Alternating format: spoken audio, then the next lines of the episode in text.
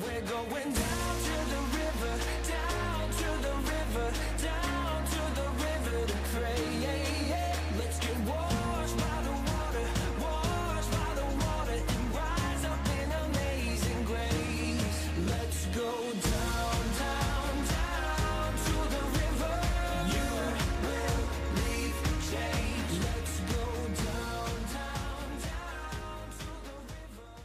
you have your Bibles, let's go to the book of Jeremiah, chapter 29, verses 8 through 14. If you're able, you could stand real quick. Hey, one thing, if you go to an apostolic church, you're going to stand and sit down a lot. So, to all our guests, to all our people that have, have helped make this deaf conference possible, I want to say thank you, and it's an honor to have y'all with us today. Thank you for being with us today.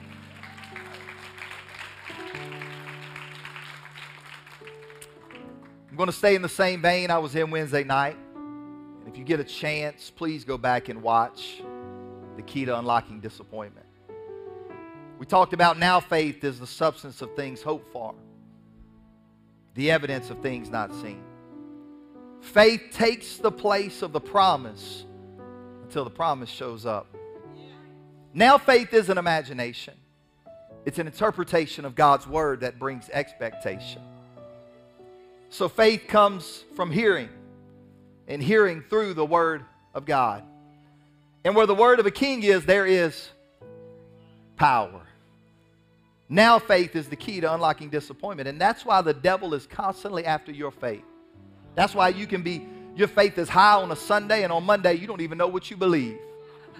And look, I know you've been in this 30 years, but you've got doubt that gets in your heart every once in a while. If somebody tells you they never doubt, kick them out. My rhyming game is on today.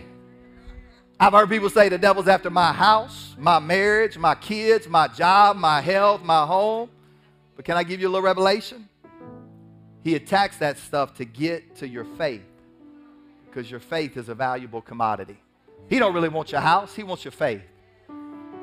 Because without faith, it is impossible to please the Lord. He said, When I come back, will I find faith on the earth? Because the enemy knows your faith moves God.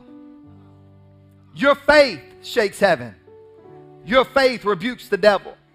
Your faith will give you courage. Your faith gives you confidence. Your faith reaches into the spirit, creating a sense of expectancy that will change the way you pray, you worship, you praise, you give, and you live. And I can tell you right now, the presence of the Lord has showed up looking for a place to deposit a miracle. And if he can find faith, he'll bring the miraculous to your life. I feel it. I feel it right now. I feel faith being strengthened right now.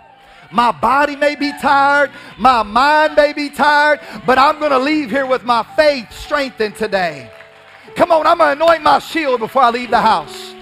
I'm going to leave here better and stronger than what I was before I walked in. I'm going to fight the good fight of faith. Fighting for my faith. I'm not preaching yet. This is just prelude. J. Oswald Chambers put it this way faith enables the believing soul to treat the future as the present and the invisible as the seen. So that leads me to my text. Book of Jeremiah, chapter 29, verses 8 through 14. For thus says the Lord of hosts, the God of Israel Do not let your prophets and your diviners who in your midst deceive you, nor listen to your dreams which you cause to be dreamed. For they prophesy falsely to you in my name. I've not sent them, says the Lord. For thus says the Lord, after 70 years are completed at Babylon, I will visit you and perform my good word toward you and cause you to return to this place. I love verse 11.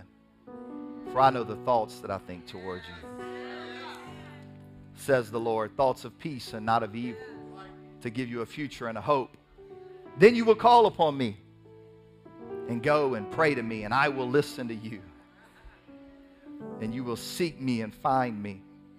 When you search for me with all your heart, I will be found by you, says the Lord, and I will bring you back from your captivity. I will gather you from all the nations and from all the places where I've driven you, says the Lord, and I will bring you to the place from which I caused you to be carried away captive. In this passage of Scripture, notice the commas that were not placed there by Jeremiah, but by a translator. But a comma is a punctuation device that separates thoughts. For example, to illustrate not that something is ending is what a period, but a comma means only a pause. So I want to talk to you for a little while today on this topic God's grammar. It's different than ours. Some of you thought the story was over. You trying to end it right now. You're trying to say, man, I'm just done. God has said, nah, let me put a comma right there and watch what I've got in store. Because I've got plans for you, plans for a future, for a hope, not for evil. One more time, lay down your Bibles, lift your voice with me. God, thank you for the opportunity to be in your presence, to preach to these great people. God, help me to speak your word. Help me to speak it the way you want it spoken, God. Help us to leave here with our faith elevated. God, in touch what you want to do in our lives. I pray for these great people. In Jesus' name we pray. Somebody shout amen. One more time, give the Lord ovation of praise, and you may be seated this morning. In Mark Batterson's book, Grave Robber, he writes, I've forgotten most of the sermons I've heard. And I'm sure our congregation has forgotten most of mine. That's how I feel today. But every once in a while, there's a moment of revelation in the middle of a message that is life altering. That's what I experienced listening to an old sermon by Charles Crabtree, where he stated this unforgettable line Never put a comma where God puts a period, and never put a period where God puts a comma. That's a powerful statement because what we see and what we feel will cause us to sometimes declare the end when it's really not the end at all. It's only a pause. It can be a long pause, it can be a painful pause, but it's still just a pause. Can I tell somebody here today that life will go on again? The sun will shine again. You will smile again because God's grammar is different. And we need to remember that things aren't over until they over. And if I'm here today, they're not over. So there needs to be hope that rises in the building. That's why the word says, Let everything that has breath praise ye the Lord. Do you got breath today? Come on, you got to let the enemy know it's not over. It's not over. It's not over. It's not over. Psalms 34, 1 through 4 I will bless the Lord at all times. His praise shall continually be in my mouth. My soul makes its boast in the Lord. Let the humble hear and be glad. Oh, magnify the Lord with me, and let us exalt his name together. I sought the Lord, and what? He answered me and delivered me from all my fears. Praise changes our perspective. And according to A.W. Tozer, the most important thing about you is what comes to mind when you think about God. When you came in here today, when you thought about God, what came to mind? Because most of our problems are not circumstantial, they're perceptual and can be traced back to an inadequate understanding of who God is. Do we really know how big and vast and powerful God is? In fact, often we reduce God to the size of our biggest problem. Tozer said a low view of God is the cause of a hundred lesser evils, but a person with a high view of God is relieved of 10,000 temporal problems. You know what we need in this place today? We need that Psalms 86, 8 through 10 perspective of God. There is none like you among the gods, O Lord. Oh, I got four of you, but I wish I get the whole sanctuary. There is none like him. There is none beside him. Nor are there any works like his works. All the nations you have made shall come and worship before you, O Lord. Shall glorify your name, for you are great and do wondrous things. You alone are God. You God all by yourself. God all by yourselves. There's none beside him. Think about this. God created a universe that's vaster than what we can imagine, giving us a glimpse of how majestic and amazing he is. It was in 1990 the Voyager 1 spacecraft, having completed its mission, was about to leave our solar system. And as it did, NASA scientists turned the spacecraft's camera and took one last photograph of Earth from a distance of about 3.7 billion miles. And what the image revealed was startling. Dubbed the pale blue dot by astronomer Carl Sagan.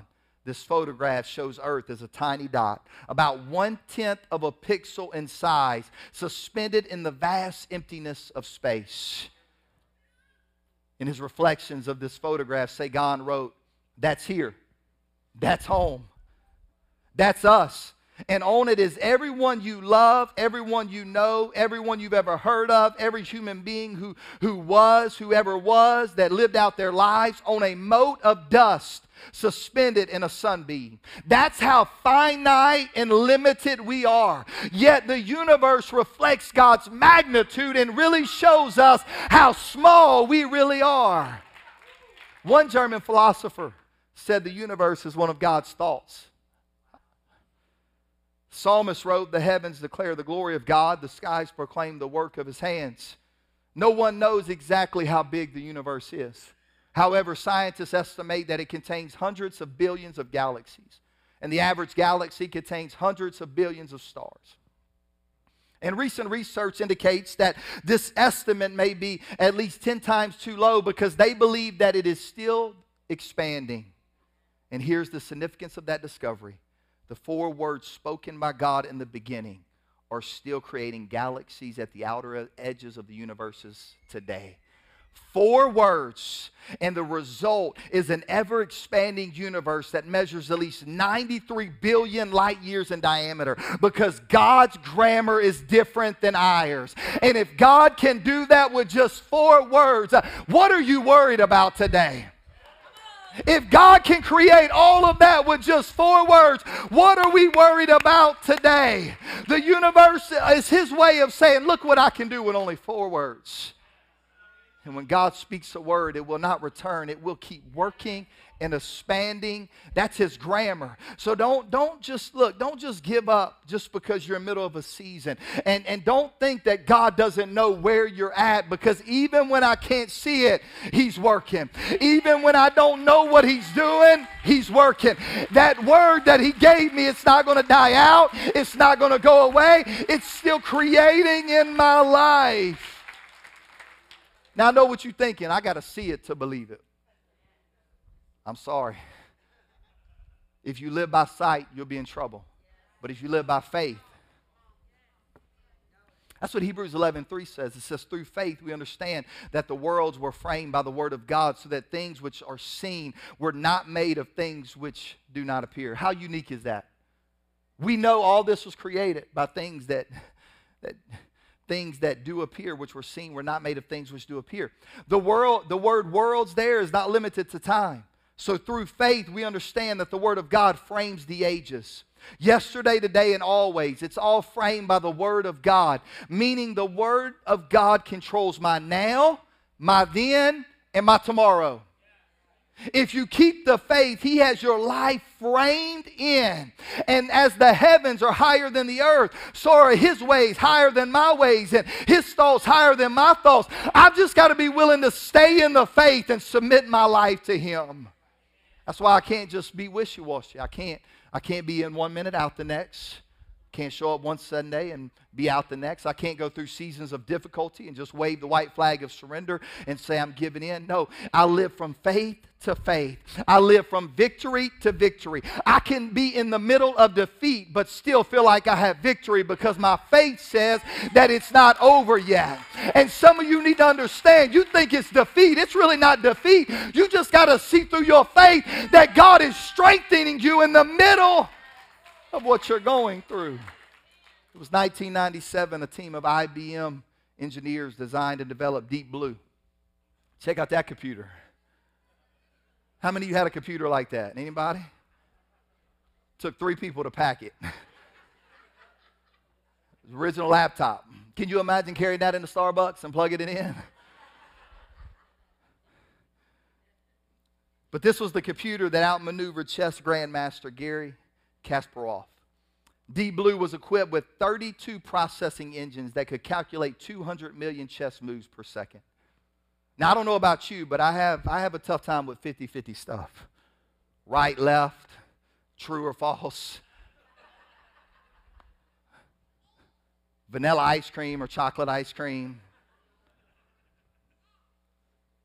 Come on, somebody. I know I'm not the only one in here right now. Can you imagine contemplating 200 million contingencies in a split second? But 200 million contingencies are laughable compared to the omniscient one who took every contingency into consideration before a nanosecond had even ticked off the clock of time. Think of your life as a game of chess, which I don't like chess. I like the redneck form of chess, checkers, a lot easier to play. And I don't know if you know this, I'm going to give you a secret that's going to change your life. Unlimited free checkers at Cracker Barrel anytime you want to go. It's free. Ain't got to pay for it. You ain't got to get, you just act like you're eating and just go in there sit down, play checkers, get up and leave. Nobody's going to ask you a question. But we're going to imagine today that your life is a game of chess. And you're the pawn and God is the grandmaster. You have no idea what your next move should be. Can I hear an amen for everybody? You, you don't know. What is my next move? You don't even know what tomorrow holds. You don't know the decisions that you're going to make. But God already has the next 200 million moves planned out in advance. He said, Look, you may make a mistake here, but don't worry. I'm going to work something out. I'm going to put a detour in. I'm going to get you to where I want you. I'm glad that God doesn't give up on us in the game of life. I'm glad that He'll make a way. When we make a terrible decision, He'll say, You know what? I already got a contingency plan for that. But here, I got to be honest, some of His moves won't make sense to you. And if you try to control the story, you're going to mess it up. That is simply because we can't compute 200 million contingencies at a time. Look at where your life, some of you shouldn't even be here today. How many times the enemy hollered checkmate at you? But the king had one more move. How many of you shouldn't be here doing what God's called you to do? But the master said, I got a contingency plan. I'm going to get them. If they ever turn their life over to me, I'm going to get them where I want. God's grammar is different. Don't you give up just yet. We've just got to trust the Grand Master who has our story framed by keeping the faith. He's making a way in the wilderness for your life. I want you to look at someone. I want you to say it's not over. I want you to look at somebody else and say it's not over. I want you to say it with faith. It's not over. Some of you can't sleep at night because your past is keeping you awake. But I've come with a word. Leave the past in the past. The Master's got another move for your life. Some of you have walked in here, you're sick in your body, and the doctor said there's no hope. Can I tell you there's a Master that when the enemy hollers checkmate, he'll say it's not over yet. I'm not done yet. I'm still working. Come on, I need somebody to grab a hold of it right now. You thought it was the end, and he said, It's not over. I've got a contingency plan. My grammar is different. Jeremiah 29 is primarily known for one verse. But to understand that one verse, you need to back up to the beginning of the chapter. This chapter was a letter the weeping prophet Jeremiah sent to the elders of Judah in exile in Babylon. Nebuchadnezzar had carried them all captive, and prophets among them said, Don't get too comfortable, we're not here for long. But Jeremiah enlightened them of, of, such a notion. He wrote, The Lord says, Don't listen to those prophets or diviners who deceive you. You got to be careful who you listen to, they'll mess you up. Sometimes you got to try the Spirit. You got to make sure because I'm telling you, people will get in your ear and they'll mess your destiny up because they'll take away from what. Oh, y'all done made me preach up in here. Can I remind you that's why you got to pray and that's why you got to fast and that's why you got to. If somebody gives you a word that doesn't align with this book, it's a word from the devil, it's not a word from God. Somebody better hear me right now. Nothing he'll give you will go against his word. This is the word of a king. It's his decree, it's his power. And the Bible says that the enemy can disguise himself as an angel of light. They'll show up into your life saying, I'm a light. No, you're not a light. Look, some of you got somebody in your mind. Get that person out your mind right now. Jeremiah said, You know what? You can't listen to those people. He said, Don't listen to the dreams. And let, let me go ahead and say this if, if somebody always is only giving you positive news and no correction in your life, that's a problem. It's iron sharpening iron. Now, I don't have a knife, I don't carry knives. I know some of you saying, well, Brother Josh, you got to get a little more redneck in. You put a pocket knife in your pocket. I just, I don't do it. I don't have one. I might do it next Sunday. I might give me a pocket knife. might give me one of the big knives, put on my belt right beside my mic pack. But I will tell you this I don't even think I ever sharpened a knife. But Will today, my house, 5 o'clock. Come on over with your knife sharpener knife. We're going to sharpen it. But I do got common sense. And I can tell you that that blade has to take a lot of punishment to get sharp. A knife doesn't just get sharp, it gets dull if there's no friction every once in a while being. And if you want to be sharp in your life, sometimes this word will correct you, and sometimes God will put people in your life say, you know what, your spirit, your spirit's getting bitter. You got to let that go. If you hold on to that, it's going to mess you up. Sometimes your dreams need clear instruction. They don't need to be validated all the time. They need somebody to step in and say, hey, look, if you operate here and do this according to the Word of God, your life will, will grow, it'll prosper, it'll be better. And that's what Jeremiah said. He said, don't listen to the dreams you encourage them to have. These people, these people were telling these prophets, hey, dream me a dream. And these prophets said, I'll lie to you right now and tell you what I see in the Spirit. They're prophesying lies to you, is what Jeremiah said. Jeremiah takes a deep breath. Listen to what he says. He said it'll be 70 years from now. You're not, you're not my man, Jeremiah.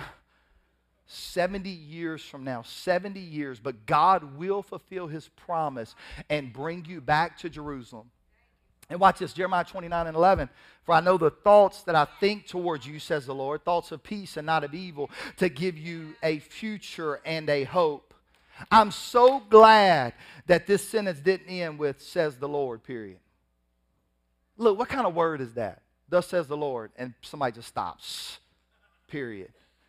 You go figure it out.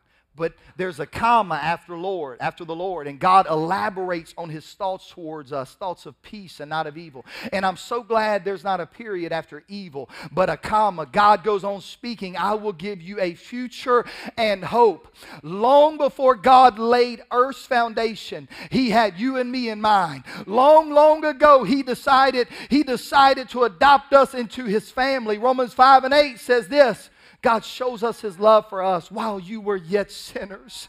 Christ died for us. It's as if he says to unbelievers, I know you're rebelling against me but I still love you so much that I'll go to the cross for you. The world has never seen such a love like this because it's the grammar of God. We can't really understand it, we can't comprehend it. We turn our back on Him, He still loves us. We disobey Him, He still loves us. We leave Him, He still loves us. But He was saying, I thought of everything, I provided for everything that we can need. And His grammar says, plans for good and not for harm. Translation God planned for every contingency you might ever encounter before the beginning of time, and we have to be careful not to block it. Now, I've got to, I've got to bring us down for a second because I'm going to tell you some things that will block the grammar of God in your life. There's a book called Walking in the Walls Five Blind Spots That Block God's Work in You. And the opening page says, Too many people live needlessly in defeat, immobilized by their own mistakes or the mistakes of others. And they repeatedly walk into emotional walls that block the work God wants to do in them. It doesn't have to be this way. No matter how broken or hurt, every person can discover the way to healing, hope, and a new way of living. And the book opens with, with this author describing a bird that flew down the chimney and it entered the living room where a family was playing a game. And the bird knew he was out of his element, so he spied the outdoors and he made for it. But guess what? He flew into the glass of the window. So he hit the window and kept hitting it, thinking it was the way to freedom. In Arterburn, the author says, he says this like the bird, we too have illusions of freedom. But unfortunately, we walk into phantom walls that have built up over time and we walk into them repeatedly, hoping to get a different result each time. He said we could change, but we end up saying things like, This is not my fault, period. My parents just don't get it, period. Nobody can help me but me, period. I'm not the one with the problem here. Boy, Period. God can never forgive me. Period. I love this one. God really, He can't figure me out. He created you. Not a single comma in such sentences, no divine pause, only abrupt man made ends of gloom and despair. And the author goes on to describe the phantom walls we build to block God from our lives. You know what he says? There's a wall of stubborn resistance, the wall of arrogant entitlement, the wall of justifiable resentment. Oh, I deserve to be resentful the wall of disconnected isolation. Well, I just, man, I'm, a, I'm, I'm an introvert. I like to be alone, so I'm going to climb up in this cave. Can I tell you, don't get deep in that cave because you may never walk out because you're not meant to live alone. The wall of blind ignorance. There's a chapter in the book called Getting Unstuck. And the author says that most people who are in a rut spend most of their time redecorating their rut Listen, I know, I know I pastored for 10 years, and nobody here, they don't go here, but I, they go somewhere else to church. But I know it's the same cycle. They just redecorate their rut. They never get out, they never get better, they never get healed, they never, they never fulfill their God given purpose because they find a way to redecorate their rut. Have you ever seen somebody they always want to live arguing? Oh, you can find them. Go on social media. They're on there right now. You know I'm talking about. The ones who ignore the scripture, you know, you, you better listen before you speak. It's better to hear more than you talk. They don't listen to that. They just said, you know what, I got an opinion. I'm going to put it out everywhere, everywhere, everywhere, everywhere. And then they, run, they wonder why nobody runs to their rescue. Because listen, hurt people hurt people. Healed people heal people. Help people should help people. And there is no excuse for me to get in such a rut that I'm not reaching down and picking people up out of their rut. But if I'm not helping and loving and caring, I'll become selfish and I won't reach for anybody else. Do you know what the grammar of God is? The grammar of God is about others and not myself. He said, Can you love your neighbor more than you love yourself? Can you be a good Samaritan when you find somebody wounded and discouraged? People are comfortable in their discomfort. People are comfortable with living wounded their whole life and never being healed. People, people are comfortable with being bitter and angry and mad. And guys, I don't want to live like that. I don't have time to be angry all the time and be looking over my shoulder like, who's going to get me next? I always feel like Somebody's watching me. Time. Used to be a gospel song. Talking about always walking around looking for somebody, waiting on somebody to say the wrong word that cuts you in your life and it discourages you so much that you lose your faith in a God that has been there for you through every season. Look back. Look back over when you, even when you were lost and walking away from Him, He never, ever left you. Matter of fact, He kept you through all of that.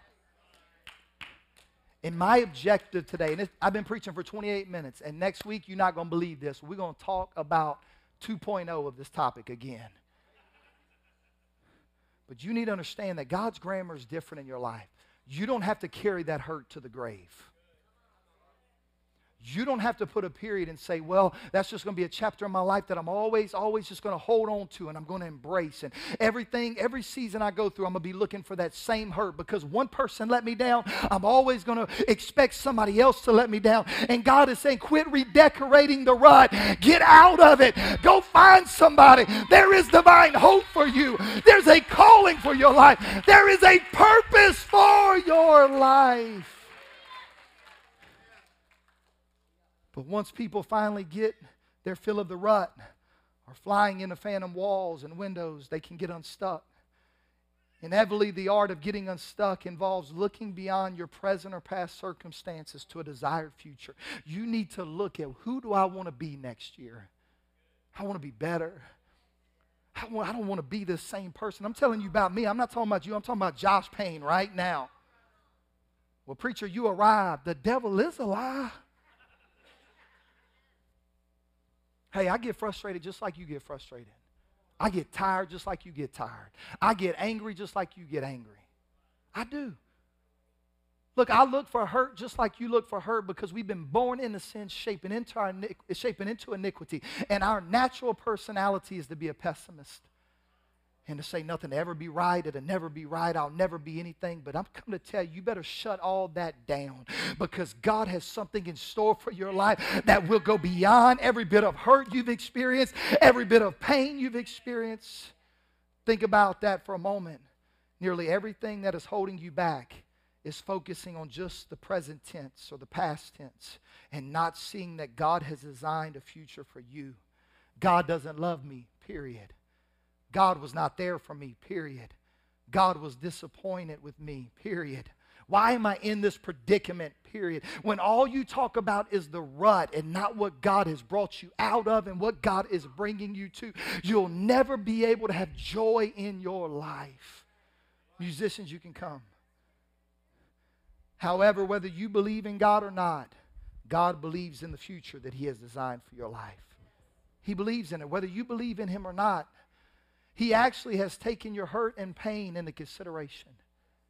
I read this, Ken Gurley wrote it, and I read it and I loved it. He said, When I stand at the judgment seat of Christ and he shows me his plan for my life, the plan of my life as it might have been had he had his way, and I see how I blocked him here and I checked him there, and I would not yield my will. Shall I see grief in my Savior's eyes? Grief, though he loves me still. Oh, he'd have me rich and I stand there poor, stripped of all but his grace. While my memory runs like a hunted thing down the paths I can't retrace. Then my desolate heart will well nigh break with tears that I cannot shed. I'll cover my face with my empty hands and bow my uncrowned head. No! Lord, of the years that are left to me, I yield them to thine hand. Take me, make me, mold me to the pattern that you have planned. I don't want to block you anymore, God. I don't want to put a period where you put a comma. I want your grammar in my life. God, you're the master of the pause. You're the master of the comma. And you're the master, God, of making something out of nothing. And I love what old Paul Harvey used to say now for the rest of the story. And some of you have walked in here today and you've been living in the moment and you've been living off the past. But you've got to understand he's got a whole nother story that he wants to write in your life. Have you ever thought that the evening and the morning were the first day? Have you ever considered the hope of that phrase? That means that there's a second day and a third day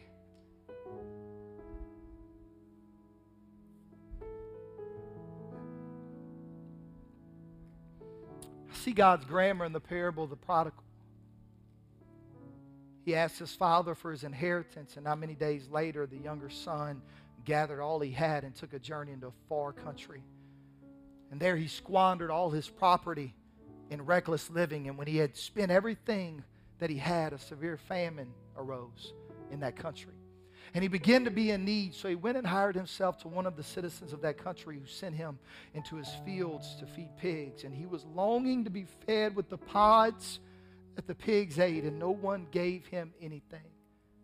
If I'm reading that story and I stop, I would weep because the situation of the prodigal son seems hopeless. But I, am glad that the boy's father understood God's grammar. The prodigal's father prepared in the present for the future. He went out and fed that calf every day, preparing that calf for the day that his son came back home. He said, We're going to throw a party so grand. When my boy wakes up and realizes how lost he is, there's going to be a party that nobody has ever seen or been a part of. You can imagine that father goes down and he feeds that calf And he goes and he sits on his front porch in his favorite rocking chair and he rocks back and forth and he looks out on the horizon. It's today the day my boy comes home. It's today the day. And finally, the Bible says this in Luke 15, 17 through 24. But when he came to himself, he said, How many of my father's hired servants have more than enough bread, but I perish here with hunger? I will arise and go to my father, and I will say to him, Father, I've sinned against heaven and before you, and I'm no longer worthy to be called your son. Treat me as one of your hired servants. And he arose and came to his father. But while he was still a long way off, his father saw him and felt compassion and ran and embraced him and kissed him. And the son said to him, Father, I sinned against heaven and before you. I'm no longer worthy to be called your son. But the father said to his servants, Bring quickly the best robe.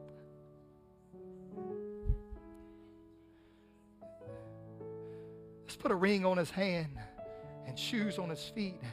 And I love this. And you, you know that fat, fatted calf that I've been feeding every day?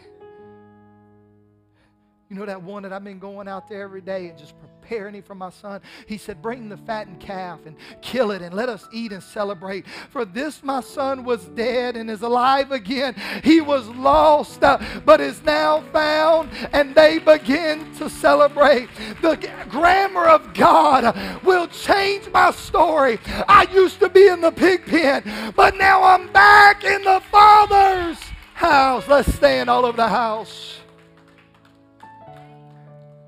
voice that spoke the universe into existence. It's the voice that is speaking here today. Usually I don't close with a scripture, but I felt this strongly today, and I feel like this is where we need to end. If I get the media to go to my very last scripture in Exodus 12, I heard a man preach this at a conference I was recently at, and I was blown away. Brother Will, they're preparing for the Passover. That death angel is getting ready pass over their homes. And Moses says, Look, you gotta, you gotta, you gotta take a lamb without blemish, and you gotta slay that lamb, and you gotta take the blood of that lamb, and you gotta apply it to the door lintel. And if there's blood on the door lintel, the death angel is gonna pass by. And we know that part of the story, but listen to what else he says in verses 5 through 8. Your lamb shall be without blemish, a male of the first year, and you shall take it out from the sheep and from the goats, and you shall keep it up until the 14th day of the same month, and the whole assembly of the congreg- congregation of Israel shall kill it in the evening. And they shall take of the blood and strike it on the two side posts and on the upper doorposts of the houses, wherein they shall call it. And watch this. And they shall eat the flesh in the night, roast with fire and unleavened bread. And watch this. And with bitter herbs they shall eat it. I don't know if you've ever been there, but it seems like in my life there's always a dish that shows up with bitter herbs. Anybody ever been there to where there's a dish that shows up that you've got to eat and you know you got to go through it, but it's bitter. And when you when you partake of it, you're like, man, I just. We're missing the part where it says they shall eat the flesh of the lamb. He said on the opposite side of those bitter herbs of life that just show up unexpectedly is the sweetness of the lamb. And if all you ever see in your story is the bitter herbs that you, if all you ever see and partake of is those herbs that you say are bitter, man, and you just always, you're walking around looking like this. You know what I'm talking about. You come to church.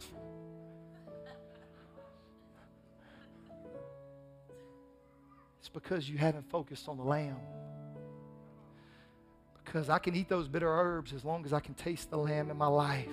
As long as I can sit there and understand that there is a lamb that is going to be there in the midst of my bitterness. It, that lamb's going to be there in every season. The blood of the lamb's going to be there in every circumstance. He's going to be there when I need him. The lamb will never leave. It'll never walk away. It'll always be there.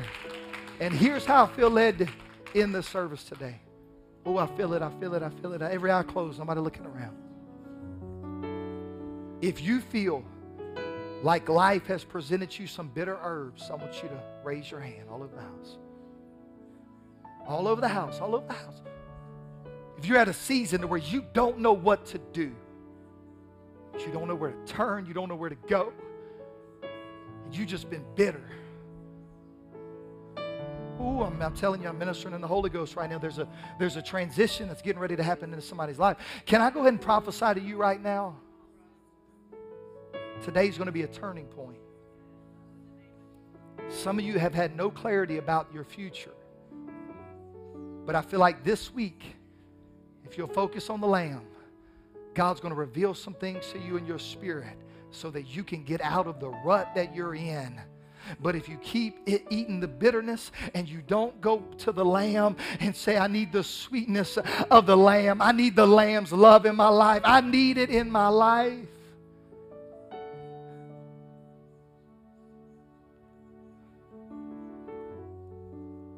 I felt it at the beginning and I feel it now. Some of you are cut so deep and so hurt and so wounded right now. And the Lamb has showed up to heal you today. Some of you is carrying hurt that happened 20 years ago. I'm telling you, I'm ministering right now to somebody. And you showed up, and every day you get up, you're trying to get over, but that bitterness shows back up. And you don't know what to do. I've got a word. If you can focus on the Lamb, if you're going to understand that God's grammar is different and He's going to use that as a part of your story to help other people, and you'll climb out of the rut, your future will be way better than your past has ever been.